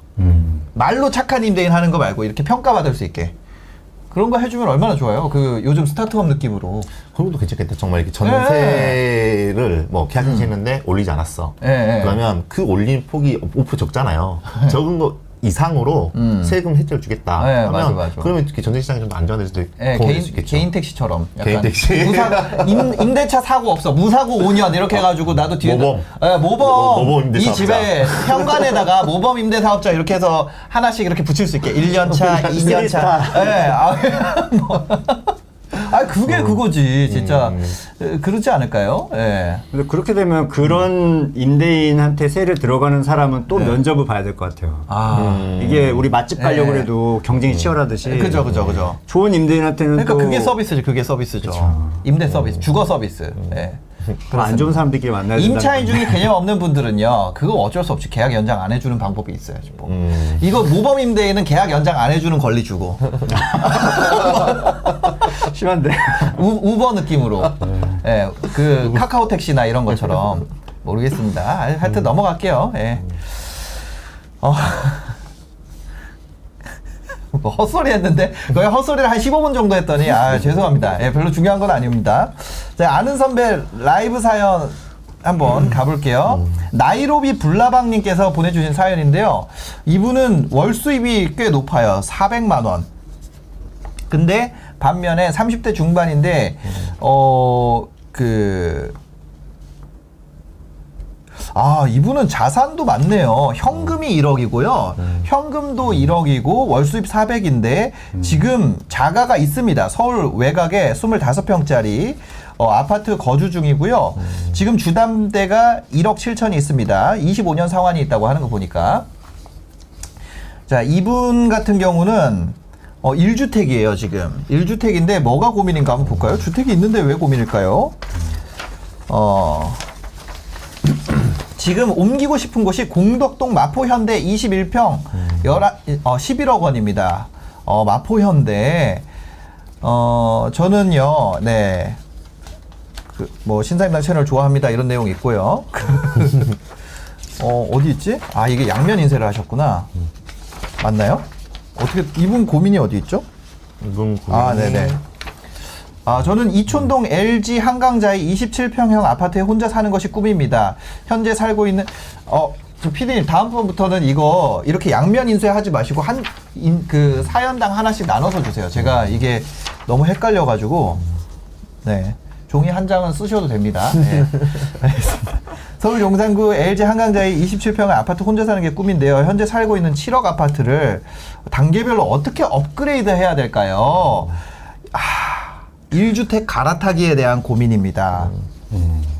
한 번에 매매하는 건 불가능하다는 걸 알기에 몇 번의 매매를 통해 아파트를 업그레이드하고 절약하고 모은 월급을 좀 보태가지고 투자도 하고 돈도 모으고 하려고 합니다. LG 한강자이의 아파트에 살 수 있다면 몇 년간은 경기도에 서- 경기도에서 출퇴근할 수 있고 작은 평수로 월세 사는 것도 괜찮을 것 같아요. 로또 한 방을 노리는 대신 장기적 관점에서 차근차근 준비를 하고 싶습니다. 제가 월세 오피스텔로 이사 가고 지금 살고 있는 아파트를 전세 주고 전세금으로 부동산 투자를 하는 게 좋을까요? 금리가 높, 높더라도 영끌로 빚을 내서 조금이라도 평수를 넓히는 게 좋을까요? 아니면 투잡을 뛰어볼까요? 투자와 대출 이것저것 알아보다가도 지금 살고 있는 아파트, 아파트가 있으니 자꾸 현재에 안주하게 됩니다. 어떻게 하는 게 좋을까요? 네. 신사임당님, 게스트들과 여러 사연을 다양한 관점에서 분석해 주시니 제 상황과 정확히 일치하지 않더라도 영상을 보고 거기에서 배우는 것이 많습니다. 제가 물어보고 싶은 부분도 콕콕 짚어서 질문해 주시는 스킬도 좋습니다. 네, 이거는 맥락과 관계없지만 읽었습니다. 하여튼 그래요. 이분이 근데 공덕동 마포 현대로 좀 옮기고 싶다는 거예요. 네. 어, 이촌동. 네네네. 이천도 LG 한강자이. 예, 그러니까 예. 최종 목표가 예, 확실하네요. 최종 목표는 네. 한강자이고요. 음, 음. 그 전에는 마포 현대 네, 지금 최종- 고민인 예. 거는 요거고요. 이렇습니다. 어떨까요? 이거는 어떻게 하는 게 좋을까요? 어, 먼저 이제 그 집을 업그레이드하는 방법이 두 가지가 있어요. 두 가지가 있는데 네네네. 사실 이건 부동산 전문가의 입장보다는 음. 그냥 제, 제 투자의 경험을 네. 통해 좀 말씀드리면 네. 어, 첫 번째 방법은 이분처럼 이제 갈아타기 계속 하는 거죠. 어. 네, 계속해서 갈아타기하고 네네. 상급지로 갈아타기하고 이제 이런 방법이 있고 네. 어, 두 번째는 이제 다주택자 포지션으로 가는 방법이 있어요. 네. 근데 첫 번째 같은 경우에는 사실 이게 시점을 정확하게 잘 만나는 게 굉장히 중요합니다. 네. 그래서 하락장에서 이제 변곡점을 지나서 상장으로 이 갈아타기하는 시점을 정확히 만나면 음. 그 안에 내 자산이 계속해서 어떻게 보면 쭉 끌어올라가는 이런 효과를 좀 볼 수가 있거든요. 네네. 근데 이게 매번 할 때마다 뭐 2년, 뭐 4년 주기를 계속해서 갈아타기를 이렇게 한다고 해서 어, 내가 원하는 그 목표치에 도달하기가 어려울 수 있는 단점은 있어요. 어, 왜냐하면 그렇죠. 그 시점을 잘못 만났을 경우에. 예, 예. 그리고 또 두 번째는 뭐 어떤 게 있냐면 사실 상장에서 내가 가지고 있는 물건이 있는데 음. 그 물건이 가격이 올랐어. 그러면 자기는 더 상, 상급지로 가려고 할 거 아닙니까? 네. 근데 같은 기간 동안에 상급지에 있는 그 아파트는 가격이 더 오른 거죠, 이렇게. 어. 그러다 보니까 결과적으로 내가 처음에 받았던 대출을 열심히 일을 해서 갚았지만 네. 나중에 또 새로운 아파트, 상급지 아파트로 갔다면 그것보다 더 많은 네. 대출을 거기다 더 많은 대출 이자를 또 낼 수도 있는 그 상황이거든요. 네. 그래서 어떻게 보면 이런 갈아타기 하면서 자기 실용적으로 목표로 가는 것이 어. 어떻게 보면 모든 사람들 대부분 알고 있는 정석인데 제 경험상 속도가 굉장히 느리다는 단점이 있는 것 같아요. 어, 예, 예. 특히 내가 가지고 있는 자금이 적을수록 그렇지 않나라는 생각이 들고 그리고 이거는 뭐 그냥 제 경험인데 네. 저는 제가 이렇게 부동산을 하면서 저는 7년 동안 신림동 고시촌에 있었어요. 예. 네. 고시촌에 있었어요. 그러니까 어떻게 보면 겉은 굉장히 이렇게 화려한 모습을 보이고 있는데 뭐 어떻게 보면 이제 그 백조라고 해야 되나요? 백조가 호수 위에서 겉은 화려한 모습이 있는데 밑에 저는 다리에서 자산이 백조라는 막, 네. 막 발치하고 이렇게 하고 네, 있고 네, 네. 예, 저 순간 긴장했습니다 아. 어, 그런데 그렇게 가장 큰 이유는 뭐냐면 음. 실고주를 하는 데 있어서 어, 나의 그 자산을 네. 내가 깔고 있지 않겠다라는 생각이 굉장히 강했던 것 같아요. 아. 그때부터 실거주와 투자이단 부분을 계속해서 병행해야지 네. 내가 갖고 있는 적은 자산으로 빨리 자산을 좀 키울 수 있 지 않았나라는 네네. 생각이 들, 들고 그래서 어, 어떤 실고주의 갈아타기보다는 저는 개인적으로 이제 다 주택자의 포지션을 통해서 네. 자산을 키워온 그런 상황이다 보니까 그럼 대출에 대한 이자에 대한 부분도 내가 굳이 뭐 이분처럼 뭐 투자를 하거나 근로소득으로 갚을 필요가 없이 네. 다주택자 포지션으로 놓고 봤을 때 여기서 매가가 상승이 된 부분을 갖고 와서 어떻게 보면 대한 부분을 이렇게 갚아 나가면서 자산을 키워갈 수 있, 있잖아요. 네네. 예, 그래서 실제 어 어떤 어떤 포지션을 할지에 대한 부분은 본인이 결정해야 되는 부분이지만 네. 제 경험상 그래도 갈아타기보다는 다주택자 포지션이 물론 시기적으로는 그 시기가 정확하게 맞는 것이 중요하지만 네. 어 그, 그게 자산을 키우는 데 있어서는 좀 더 빨, 좀 빠른 속도로 굉장히 아. 예, 그게 어떻게 보면 어 자본 소득 시스템을 또 갖추는 거기 때문에 네. 예, 그렇다고 볼 수 있고 이분 같은 경우에는 이분 같은 경우에 현재 네, 지분이 월세를 못방할 생각도 좀 있- 있으신 분이거든요. 네. 사실 저는 월세 못방도 음. 어, 상승장 초기 시장에 좀 해보라고 하는 어떤 공격적인 투자 전략 중에 네. 하나인데 이분 같은 경우에는 지금 현재 시점에서 음. 이런 생각까지 했다고 한다면 저는 개인적으로 어, 기존에 있는 물건에 전세를 두고 전세금을 회수하기보다는 네. 이거를 팔고 팔고. 예, 그리고 이분이 보유하는 1억을 합쳐서 네. 지금 서울 지역에 특히 강북구 어, 강북 지역에 있는 어, 재건축 물건을 네. 예, 지금은 갭으로 보유를 하고 그리고. 이분이 월세로 거주를 한다고 하면 네. 저는 개인적으로 현재 지금 이분이 생각하는 그 전 전략적인 부분보다는 어, 지금 목표 공덕동 마포 현대 21평을 음. 네, 네. 어, 가는 것보다는 어, 좀 더 상승폭을 기간 대비 빨리 키울 수 있지 않겠냐라고 어. 좀 생각합니다. 그래서 저는 지금 기존에 있는 물건을 정리를 하고 정리하지 않고 네. 다주택자로 포천을 가기에는 저는 어, 개수만 늘어나고 음. 네. 이분 같은 경우에는 어, 어. 오히려 어, 자산 가치의 상승폭은 적은 반면에 차라리 음. 어, 서울 강북 쪽에 있는 재건축 물건으로 아예 갈아타기를 그쪽을 하고 월세를 네. 어. 몰빵을 하는 것이 네. 이분한테는 갈아타기 전략을 놓고 봤을 경우에는 그래도 음. 어 저는 제가 말씀드릴 수 있는 좀 최선의 어떤 어떤 방향이지 않겠냐 네. 그렇게 생각합니다. 이분 회사가 용산이래요. 음. 용- 그래서 용산을 가고 싶은 것 같아요. 네, 용산. 그러니까 회사에 뼈를 묻겠다 이런 거죠. 출근하실 때 이거 보는 것 같아. LG 한강자이가 그 옆에 있잖아요. 가다가 보면 보이잖아요. 강변북로 타고 예. 예, 예. 그래가지고 그 얘기를 하시는 것 같은데. 어쩔 수 없네요. 이분은 갈아타기를 하셔야겠네 그러면. 예. 네, 뼈를 뼈를 묻어야 되기 때문에. 그런 생각이 있으신 것 같아요. 음. 어, 이촌동 좋죠. 이촌동 좋은 것 같아요. 어, 어떻게 어떻게 하, 만약에 이게 아는 분이면은 어떻게 얘기 이분 그 뭐야 미혼이에요. 네. 그뭐 중요한가요? 중요하죠. 아 중요합니다. 미혼인 거 중요하다고 합니다. 미혼에다가 결혼 예정이 없어요. 결혼 예정 없다. 네. 완벽한 재테크할 준비가 됐다. 아 결혼을 안 했다는 건 재테크할 준비가 되어 있다. 그럼요. 혼자 못방할 수 있다. 아 네. 그죠 그죠. 이게 뭐 결혼하고 애 낳고 하면은 사실 맞습니다. 맞습니다. 내 맘대로 되는 게 없거든요. 네, 자, 제가 얘기 하나 드릴게요. 자, 누가 20억, 아, 10억 벌었대요. 10억 벌었다고 하잖아요. 나는 혼자예요. 거기는 애둘 있어. 그럼 10억 4분의 1로 나눠야 돼. 이 사람 2억 5천 있는 겁니다. 4분의 1이에요. 근데 내가 나는 혼자야. 그럼 나 2억 5천이고 여기 4명이야. 그럼 결국에는 다 인당입니다. 인당. 음. 그 보면 다 그 종부세 인당 과세 하잖아요.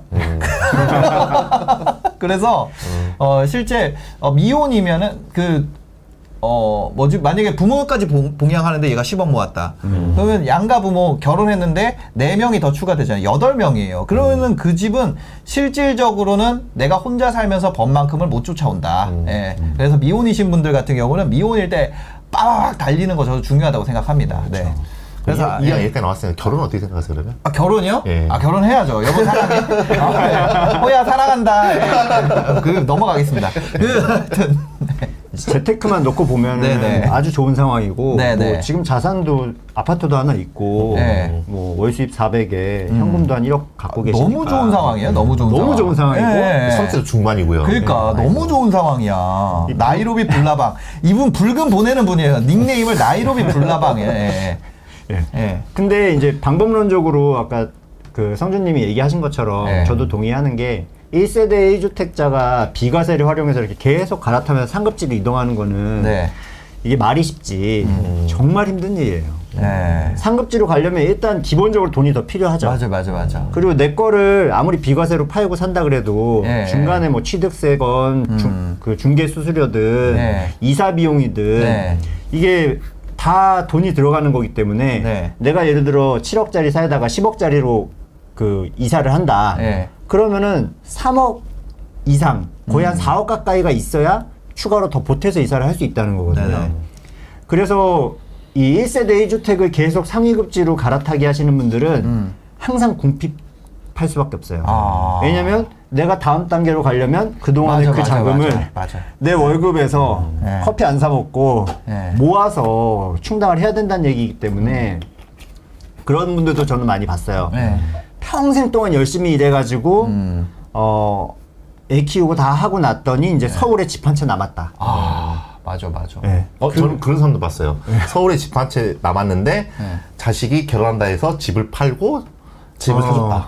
이것도 봤어요 저는. 그걸 다시 쪼개서 그걸 다시 쪽에서 나는 작은 데로 이사 가면서 네. 그것을 자녀에게 양평으로 이사 가면서 아 호야 넌 그런 거 없다 이 앞가리는 네가 해야 된다 진짜 호야 아 진짜 그래서 결국은 네. 이 2주택은 그 그냥 중립 포지션인 거고 예 집값이 오르든 떨어지든 내가 그 한 채인 거고 거기에서 네. 갈아타기는 정말 힘들다. 음. 그래서 저는 뭐 부동산이든 주식이든 뭔가 이게 자본시장에 내가 포지션을 더 네. 넓게 가지고 있어야 되는데 일단 주택으로 뭐 음. 우리가 한없이 다주택하는 데는 굉장히 불리한 세제적인 요건들이 많기 때문에 네네 일단 세제적으로 별로 안 불리한 상태까지는 가장 네. 안정적인 주택으로 좀 포지션 넓혀놓는 게 좋다고 봐요. 음. 네. 그래서 이분이 만약에 지금 1주택이다.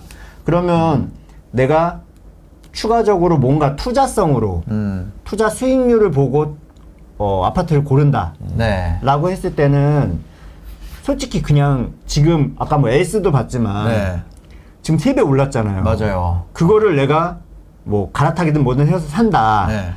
그게 합리적일까? 어. 오히려 다른 물건들을 보면은 네. 안 오른 물건도 많거든요. 제가 이더리움. 아니요. 어이더리움 싼가요? 아니 아니 아니. 예를 들어 저도 깜짝 예, 놀랐던 예, 게 예. 예를 들어 작년에 제가 포항에 가서 예. 아파트를 본 적이 있는데 음. 포항이 뭐 여러 가지 안 좋은 일도 많이 있었지만 예, 예. 아파트 가격이 어. 제가 사는데 4년 전에 매수자가 산 가격보다 싸요. 어 맞아. 그런 데 있어. 예. 네. 너무 싼 거예요. 예. 예. 근데 지금 인플레이션이 막 온다고 해요. 예. 그러면은 뭐 그 아파트가 입지도 그렇게 안 좋은 데도 아닌데 예. 그 아파트를 새로 지으려면은 아. 공사 단가가 있잖아요. 그 돈으로 못 짓는. 예. 그쵸. 지금 평당 뭐 천만 원으로 될까 말까 막 이런 얘기 하는데 네. 그 아파트를 다시 지으려면 그 이상 돈이 들어가는. 음. 그럼 얘가 떨어졌을 때 얼마나 더 떨어질까? 오르면은 뭐딴 딴 애들만큼 오르겠죠. 그 네. 갭도 심지어 뭐 엄청 작아요. 500, 1000. 어 맞아. 그런 물건을 예를 들어 지금 1억이 현금이 있으시잖아요. 예. 그럼 지, 지금 거는 두고 예. 1억으로 그런 거 한다 그러면은 아마 수십 개 할 수 있을 거예요. 아, 자, 지금 제가 봤을 때는 이분 같은 경우는 일단 이걸 기다려야 돼요. 네. 이거 정부 새정 새 정부 경제 정책 방향 상세 브리핑 이거 딱 나오고 음. 다주택자에 대해서 확실히 정부에서 정책이 어떤 방향으로 갈지 보고 음. 그 다음에 이제 지방에 지금 보면은 다주택자에 대해서 완화적인 규, 기조인 게 확실히 보이거든요. 그 이거 눈으로 보고 들어가도 될 것 같아요. 그렇죠. 이분 같은 경우는. 네. 그리고 취득세도 지금 1억이 하는 뭐 네. 중과세 없고 지금 종부세도 지방 저가주택은 주택수에서 빼준다 그러면 아, 그러니까요. 종부세도 내가 웬만큼 사서는 네. 밀지도 않을 거고 어. 또 뭐 양도세도 지방은 네. 팔때 중과세도 안 되거든요. 아, 그러니까요. 그런 그러니까 이건 뭐 다주택자를 조장하는 건 아니지만 네. 그냥 조장하는 합리적으로? 조장하는 것 같아. 합리적으로 생각을 했을 때 네. 저평가되고 세부담 적은 투자처로는 네네. 그런 쪽으로 조금 그러니까 괜찮은 네, 것 같아요. 포지션을 넓혀놓는 근데 이거 하려면. 또 공부를 해야 되잖아요. 이거는 왜냐면 가서 내가 지방 상황을 알, 안다는 거는 내가 음. 살려는 곳을 알아보는 거랑 또 다른 그런 게 있으니까. 오히려 네, 투자는 네. 살려는 곳을 알아보는 것보다 훨씬 쉬워요. 아 그런가요? 내가 살려면은 네. 일단 가족 있고 이해관계자도 아, 많고 그쵸, 그쵸. 학교 뭐 근처 뭐 이런 거 다 알아봐야 되는데 네네. 일단 뭐 투자는 그냥 어. 갭이랑 음. 입주 물량이랑 네네네. 뭐 음. 그런 것만 보면 되잖아요. 네. 그래서 저는 오히려 뭐 네. 이렇게 시장을 예측하는 거 예측하는 것보다 음. 지역이나 물건에 좀 집중하는 게 낫고 예. 또 기존에 살고 있는 25평 서울 아파트 어. 이것도 좀 아깝죠. 예, 예. 지금 시가가 7억인데 음. 지금 만약에 전세를 돌린다 그러면 투자금이 많이 확보될 거잖아요. 네네. 뭐 그걸로는 이제 또 뭐 지금 음. 모르겠습니다. 왜요? 주식이 주식 많이 싸서. 싼 싸- 거를 사는 싸서. 게 일단은 아 지금 주식 너무 싼것 같아요. 장땡이다. 예. 예, 비싼 거 굳이 막 쫓아가서 살 필요 없고. 아 지금 너무 싼 거. 예. 뭐 있어요 종목? 저는 종목을 예. 연구하는 연구하는 거를 포기한 지 오래됐어요. 그거 뭐 사셨어요? 저는 그냥 ETF 주가 지수 이런 거아 사요. 주가지수 네. ETF. 내가 속- 왜냐면은 네, 거 개별 주식 같네. 이분이 뒤에 또 질문하신 내용 중에 이게 있어요. 뭐요? 이분이 영끌로 평수를 넓히는 게 좋냐, 아니면 음. 투잡을 뛰거나 사업을 알아봐서 수입을 늘리는 게 좋냐. 음. 그러니까 이분은 투자뿐만 아니라 네. 뭔가 내가 몸으로 할 수 있는 네. 그런 것도 지금 생각을 하고 계시거든요. 아. 근데 이게 저는 좋다고 봐요. 네. 왜냐하면 부동산은 어. 재테크 자본시장에서 오르고 내리는 거는 네네. 음. 내 맘대로 하는 게 아니에요. 그리고 그거 내가 지켜보고 있다고 시세표 보고 있다고 오르는 맞아, 것도 맞아. 아니고 맞아, 오히려. 멘탈 흔들려서 맞아. 잘못된 선택을 할 수 있으니까 예. 그냥 딱 살 때만 공부해가지고 내 포지션을 정해놓은 다음에는 네. 그냥 있고 아. 열심히 본인 뭐 직장에 열심히 하든지 사업이나 네. 투잡을 연구하시든지 해서 이건 no risk잖아요. 돈이 많이 안 들어가면. 그러니까요. 여기서 열심히 또 원화 채굴 해서 네. 원하지. 예, 그래서 다시 뭐 자본 시장에 붙는 거 그게 최선이 아, 닐까요 네, 이게 진짜 제가 느끼는 게 뭐냐면요. 금리가 오르고 무슨 뭐 파월이 난리를 쳐도 결국 이 투자를 하고자 하는 사람들이 지금 이 시간에 낮 시간에 오후 1시 11분에 5,368명 여기 들어와 가지고 이 얘기 듣고 있잖아요. 이게 재밌다는 거야, 그 사람들은. 그렇잖아요. 그러니까 어쨌거나 이 투자를 하려는 수요는 존재하는 것 같아요. 어쩔 맞아요. 수 없이. 어, 예. 저희가 지금 여기서 얘기하고 있는 것도 재밌는데 이분도 예. 얼마나 재밌겠어요. 야, 그러니까 이분 나이로비 블라방님 한번 좀 어.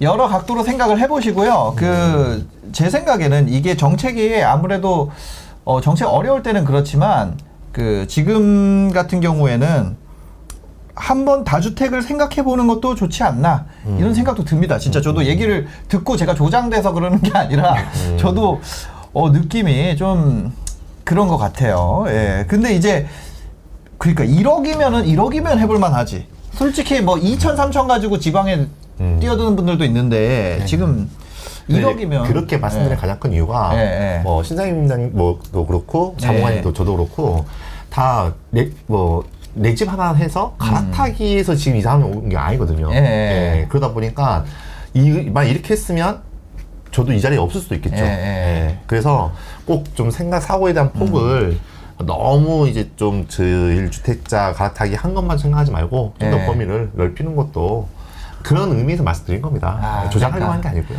예. 난다김님 작년에 한남동 올해 삼성동 샀습니다. 2주택으로 포지션 정했어요. 이거 그냥 자랑인데 음. 예. 어 그러니까요. 이거 이분 명의 명의 나눠서 사셨네. 음. 왜냐면 왜냐면 삼성동은 토지거래 허가 구역이라 가지고 한남동 산 다음에 삼성동 살 수 없거든요. 예. 그렇습니다. 부모님 명의로 샀을 것 같아요. 음. 예. 아니면 자녀 명의로 그렇습니다. 난다기님 그죠? 네. 어, 질, 질문을 하나만 더 하고 마무리할게요. 마지막 이거 들어온 게 있어가지고 예. 그 남다기님이 이렇게 네. 하려고 한다면 한남동 있으면 굳이 삼성동 안 사고 네. 이번 꼬마 빌딩 사야죠. 아, 그죠, 굳이 그죠. 지불 주택 해가지고 이렇게 예. 예, 본인 포트폴리오 방향 잘했다고 생각했을지 모르겠지만 음. 제가 볼 때는 아쉬움이 조금 있네요. 예, 그리고, 그리고 나는 삼성동 살 돈이면, 아, 이런 말 하지 말아요. 이거, 아, 난장님이 사실 부러워서 그래. 전혀 부럽지가 않습니다. 아, 넘어가야겠다. 예, 절세 저런 거는 고민요. 걱정은 할 필요가 네네네, 없습니다. 알겠습니다. 예, 넘어가도록 하겠습니다. 그, 삼성동 살 돈이면. 아, 그러니까요. 딴 것도 있을 거예요. 예, 딴 것도 있으실 거예요. 네. 예. 이들이요. 스타일 난다 김 대표님 아님? 아, 난다 김. 아. 네, 50대 부부와 자, 20대 자녀, 50대 분이 사연 보내주셨어요. 네. 근데 아무래도 50세가 넘어가시다 보니까 자산을 모아놓은 게 많습니다. 음. 그러다 보니까 그, 어, 좀 고민이 다주택자로서 고민이에요. 네. 네. 그죠. 이거 다주택자로서 고민이 좀 그 선정되기가 어렵죠. 다른 방송에서. 그렇죠. 하지만 신사임당 채널에서는 선정합니다. 서울 공시가 12억짜리 아파트 거주하고 있고요. 부산의 입주권 상태의 재건축 아파트 갖고 있고요. 성남 구도심의 구축 아파트 공시가 5억짜리 하나 갖고 있습니다. 그러니까 입주권을 주택으로 치면 3주택인 상태예요. 어, 그죠? 그래서, 어, 뭐, 이렇게 얘기가 쭉 있고요. 근데 이분이, 아, 이런 상황이 될 수 있겠네요. 예. 첫 번째로, 자녀가 아직 학, 학생인데, 어, 부담부 증여가 가능할까요? 이게 있습니다. 네. 그러면은 세대 분리가 안 돼 있는데, 종부세가 인별과세라고는 하지만, 어, 아직 학생인데도 이렇게 내가 증여를 하는 경우에 종부세 합산 배제가 가능한가? 음. 이게 하나의 질문이었어요. 예. 두 번째는 부산 소재 아파트가요. 그 5년간 주임사 하다가 주임사를 하다가 멸실이 됐어요. 그러니까 5년을 했다는 거니까 지금 이분은 장기를 한 거죠. 그 상태에서 입주권 상태인데 매도할 경우에는 주임사 장특공을 받을 수 없겠죠. 왜냐하면 기간을 못 채웠으니까. 그래서 준공 후에 매도를 할 생각입니다. 문제는 임대 기간을 8년을 다 채운 다음에 자동 말소가 돼야지만 신축 매도할 때 주임사 장특공을 받을 수 있을까 이게 고, 고민이라는 거예요. 음. 보유한 기간은 충분히 긴데 네. 아파트가 헐어져 가지고 내가 주임사를 못 한 거예요. 맞아요. 어, 이거 어떻게 해야 되지? 저도 너무 궁금한데. 그래서 주임사 관련된 책을 찾아보셨대요. 차- 찾아봤는데 책에서는 실제 임대 기간과 공실 기간을 합쳐서 5년 이상이면 그 재건축 등으로 멸실 후 신축돼도 주임사 장특공을 받을 수 있다고 본 기억이 어렴풋이 납니다. 그래서 실제로 어떻게 될 수 있을지 이런 게 있고요. 그 다음에 해당 아파트 신축 후에 근무상 여건으로 세대원 중 한 명이 실거주를 하다가 어 이거 주임사 장특공 할 때 내가 그 임사 등록한 거에서 내가 거주하게 되면은 본인이나 본인 세대 거주하게 되면 이거 혜택 없어지는 없어지지 않나요? 음. 하여튼 그것도 궁금한데 세대원 중 한 명이 실거주를 하다가 매도를 할 상황인데 이런 경우에 주임사 장특공을 받을 수 있는지 여부가 중요합니다. 만약 신축 후 주임사 장특공을 못 받는다면 입주권인 현 상태에서 배우자에게 증여하는 방법이 나을지 이런 경우에 입주권 상태에서 증여는 별도 감정 평가를 한번 받아야 되는지 아니면 6억에 대한 12% 증여 취득세만 납부하면 어떨지 이런 고민입니다. 사실상 유료 고민이에요. 예. 사실상 사실상 사실상 유료 고민입니다. 어, 아- 아주 알차게 네. 재밌는 와. 방송에 오셨는데 쟁점이 굉장히 많네요. 네네네 네. 그렇습니다. 아, 일단 이분은 세채니까 네. 세채를 지금 아마 단독 명의로 다. 다 본인 명의로 하신 것 같아요. 네네 그래서 어, 지금 앞 팔려고 했는데 또안 네. 팔려. 네 그래서 이제 이거를 어, 종부세 때문에 뭐 징여를 해야 될까, 음. 네. 세대원 간에 징여를 해야 될까 이런 질문인 것 같아요. 네. 근데 일단 첫 번째 질문부터 하면은 음. 자녀가 아직 학생인데 네. 세대 분리가 안 돼 있다. 네. 근데 부담부 증여가 가능하냐? 그러니까 궁금하네요. 자, 이 지금 성남에 있는 아파트가 아마 뭐 전세를 놓고 있겠죠. 네. 그러면은 뭐, 뭐 6억짜리 아파트에 4억 전세가 들어 있다. 음. 그러면 이거를 이제 2억만, 증여하는 네. 방법이 6억짜리 전체를 증여하는 방법도 있고 네. 4억 전세금을 같이 넘겨서 2억에 대해서만 증여세를 네. 무는 방법도 있습니다. 이제 후자를 부담부 증여라고 하는데요. 이 부담부 증여는 기본적으로 이 채무를 이 증여받는 사람이 승계를 해야 되고 이걸 네. 갚을 능력이 있어야 돼요. 어. 그래서 예를 들어 은행 채무인데 뭐 미성년자가 받았다 음. 부담부 증여가 되냐 네. 이거는 인정을 안 할 가능성이 높아요. 아 인정을 안 해주는구나. 예. 근데 만약에 예. 지금 학생이 대학생이다. 예. 예. 미성년자가 아니다. 예. 그리고 이게 지금 들어있는 게 전세금이다. 예. 그러면은 부담부 증여를 하실 수 있, 있을 가능성이 높습니다. 제가 어, 이제 실무적으로? 해보면은 예, 이제 대학생이면 곧 이제 취업을 하잖아요. 예. 네. 그러니까 이 나중에 전세금을 어떻게 상환 이 사람이 상환을 할 거냐 이거를 입증해야 되는 거거든요. 음. 아. 그래서 어 미성년자는 부인한 판례들도 있고 유권 네. 해석들도 있는데 네. 뭐 성인이고 대학생 정도 됐다면 음. 언제든 이제 취업 가능한 상황으로 볼 수 있기 때문에 아. 어, 이런 경우에는 부담보증여도 전세금인 경우에 네. 어, 그런 경우에는 어, 실무적으로도 가능하다. 예. 아. 근데 이제 양도세가 나올 수 있으니까 네네. 양도세랑 증여세를 한번 비교를 해보셔야 돼요. 네. 부담부증여는 증여세는 줄지만 양도세가 더 나오거든요. 음. 그 부분이 하나 있고 두 번째는 이제 그렇게 자녀한테 부담 부증여를 했을 때 네네. 종부세가 이게 떨어져 나가는 거냐. 어, 그러니까요. 어. 그 그게 지금 목표 중에 하나인데. 그렇죠. 우리 종합부동산세는 네. 인별로 과세를 하게 돼 있어요. 네, 네. 그래서 자녀가 아무리 어려도 증여를 네. 해버리면 그 친구 따로 6억까지는 세금 안 나오고 네, 네. 내 것만 따로 합쳐서 6억까지는 또 세금 안 나오고 네. 이렇게 됩니다. 네, 네. 예, 그래서 세대 분리가 안 돼 있어도 음. 증여를 해주면 종부세는 따로 나온다. 그러니까 종부세는 쪼갤 수 있다. 그렇죠. 줄어들겠죠. 예. 그리고 이제 두 번째 질문은 부산에 있는 재건축 아파트인데 네. 요거를 임대 등록 해놨는데 멸실이 돼 버린 거예요. 네. 그럼 멸실되면 입주권 상태라고 하는데 멸실인지 아닌지는 모르겠어요 아직 네. 관리 처분만 난 건지. 음, 음. 근데 멸실이 되고 나면은 일단 토지 상태로 바뀌어요. 네. 그럼 이제 아파트는 없잖아요. 없잖아요. 자, 그 상태에서는 이 임대사업자 등록을 해놓은 거를 구청에서 말소를 시킵니다. 자동 말소. 어, 아. 자동 말소도 아니고요. 예. 그건 임대 기간 다 됐을 때 하는 걸 보통 자동 말소라고 네네네. 하고 직권으로 말소 시켜 버려요. 아, 그럼 그분은 혜택을 못 받는 거예요? 근데 예전에는 이랬습니다. 이게 그 임대 등록을 예. 다시 이게 아파트 되고 나서 다시 어. 등록할 수도 있잖아요. 그렇죠. 그렇죠. 예전에는 가능했어요. 아파트를 다시 등록하는 게. 근데 지금 아파트 등록 막혀 있잖아. 막혀 있잖아요. 네. 예전에는 등록을 다시 하면 네. 예전에 임대한 기간이랑 합산을 해줬어. 앞으로 임- 새 아파트 임대할 기간을 합산해가지고 네, 네. 혜택을 다 줬어요. 기간 네. 채우면은 어. 뭐 장특공제도 50% 70% 주고 예, 예. 종부세 합산 배제도 다 해주고 뭐 예. 이런 혜택을 줬다는 거죠. 예. 근데 지금은 아파트가 새로 지어졌을 때 다시 등록을 할 수가 없어. 그치 아파트가 다 그거 없어졌으니까. 네, 아파트에 대한 등록 자체가 사라졌어요. 예, 예, 예. 그러니까 이분은 지금 현 상태로면은 다시 등록을 할 수 없기 때문에 좀 이런 그 장, 장기 보유 특별공제 혜택을 받을 수가 없어요. 아. 어머. 근데 이제 조금 해야 돼요? 앞으로 바뀔 수도 있잖아요. 임대사업자 다시 아파트 열어줄 수도 있죠. 다시 등록된다. 아, 이분은 조합원 신청할 때 작은 거 해야겠다. 그렇죠. 네. 지금 뭐 5구 제곱 이하는 해주겠다. 뭐 네. 그런 얘기가 나오고 있으니까 아. 그게 만약에 다시 가능해지면 네. 이분도 또 받을 수도 있겠죠. 그러니까 조합원 분양할 때 작은 거 두 채로 하세요. 만약 권리 남아도. 네. 어쩔 수 없지만. 아니 그 그렇잖아요. 임대사업자 등록을 해야 되니까. 네. 어. 그리고 이거를 네. 지금 이분이 좀 잘못 알고 계신 부분이 있는데 네.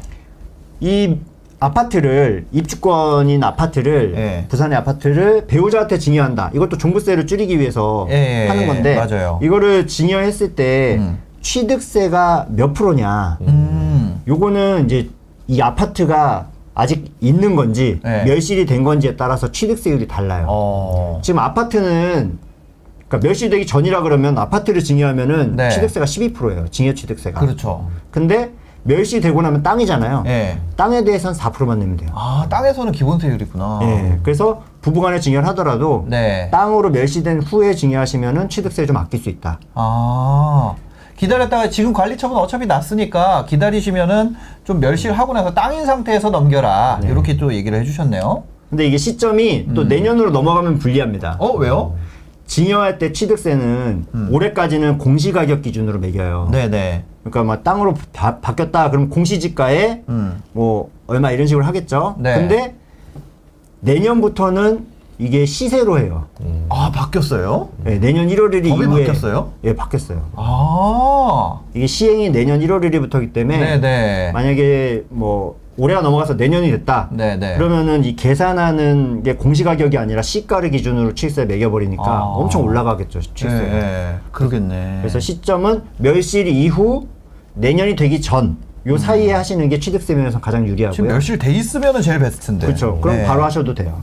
음. 그리고 이 증여할 때 이게 얼마짜리냐. 네. 이거는 보통 시, 시세대로 하는데 네. 주변에 거래 사례가 없으면 시세를 알 수가 없죠. 그쵸, 그쵸. 그리고 조금 내가 싸게 하고 싶어. 네. 이런 분들도 있잖아요. 네. 그때는 이제 감정 평가를 받게 돼 있는데요. 어. 감정 평가를 받을 때 일반적인 아파트나 땅 이런 것들은 네. 공시가격 10억 이하짜리는 감평을 한 군데만 받으면 돼요. 어. 공시가격 10억 이하짜리는. 그 감평 받는 회사도 감정평가사도 내가 정하나요? 그렇죠. 어. 네. 내가 정해서 그냥 감평 받으면 되는 거죠. 어, 좀 낮게 해주세요. 예, 예, 예. 얘기를 하죠. 그러니까. 그 유두리가 약간 있는데. 아니, 은행에서 감평 받을 때 은행에서 하더라고요. 그렇죠. 예. 근데 여기서는 지금 입주권 상태잖아요. 음. 네네. 입주권 상태에서는 음. 10억 이하, 이하라고 해도 두 군데를 받으셔야 됩니다. 아. 그래서 두 군데 받아서 그 평균액으로 써요. 네. 그래서 이분 같은 경우는 간평을 두 군데 받아서 그 평균액으로 증여하고 취득세는 멸실됐으면 4%만 낸다. 네, 네. 이렇게 보시면 될 것 같습니다. 그 감정평가 받는 데는 돈 얼마 내요? 보통? 아, 이건 정확한 건 아니에요. 네네. 근데 10억에 100만 원 정도 보시면 10억에 돼요. 100만 원 정도. 아. 근데 알겠습니다. 간평을 네. 본인이 정말 친한 지인이 아니면 네. 그냥 내가 알아보겠다 하는 것보다는 은행을 통해서 하는 것이 훨씬 더 좀 좀 그 좋게 나올 수밖에 없는 게 뭐냐면 높게 나오죠, 높게. 예, 예 그게 네. 감평이 높아야지 은행에서는 대출을 더 많이 이렇게 땡겨주는 네. 거기 때문에 네. 그래서 좀 높은 감정을 하기 위해서는 어. 본인 좀 개인적으로 좀 알아보기보다는 그 은행 쪽에 좀 활용을 해서 하는 것이 네. 예, 좀 더 자기가 원하는 만큼 받을 수 있지 네. 않을까. 요분, 요분 같은 경우는 이제 과세 표준을 낮추기 위해서니까 감평을 좀 낮게, 낮게 받- 낮게 되는 그쵸, 상황. 이건 그쵸, 사- 예. 상황들. 그죠. 그 감정평가 사무소 같은 경우도 이름을 고평가 사무소, 저, 저평가 사무소 이렇게 내놓으시면은 손님들이 딱 들어가기 좋을 것 같아요. 고평가 사무소. 맞춤형 사무소. 맞춤 사무소. 어. 하여튼 아, 하여튼 그렇습니다. 예, 감정평가에서도 아, 그냥 뭐 웃, 웃자고 한 얘기예요. 감정평가사분들이 다 그 시세에 맞게 맞아요. 거래 사례 네. 비교해가지고 또 이 요즘 공시지가랑 이런 거 해가지고 탁 해주십니다. 예, 그 금액이 크게 차이가 안 나니까요.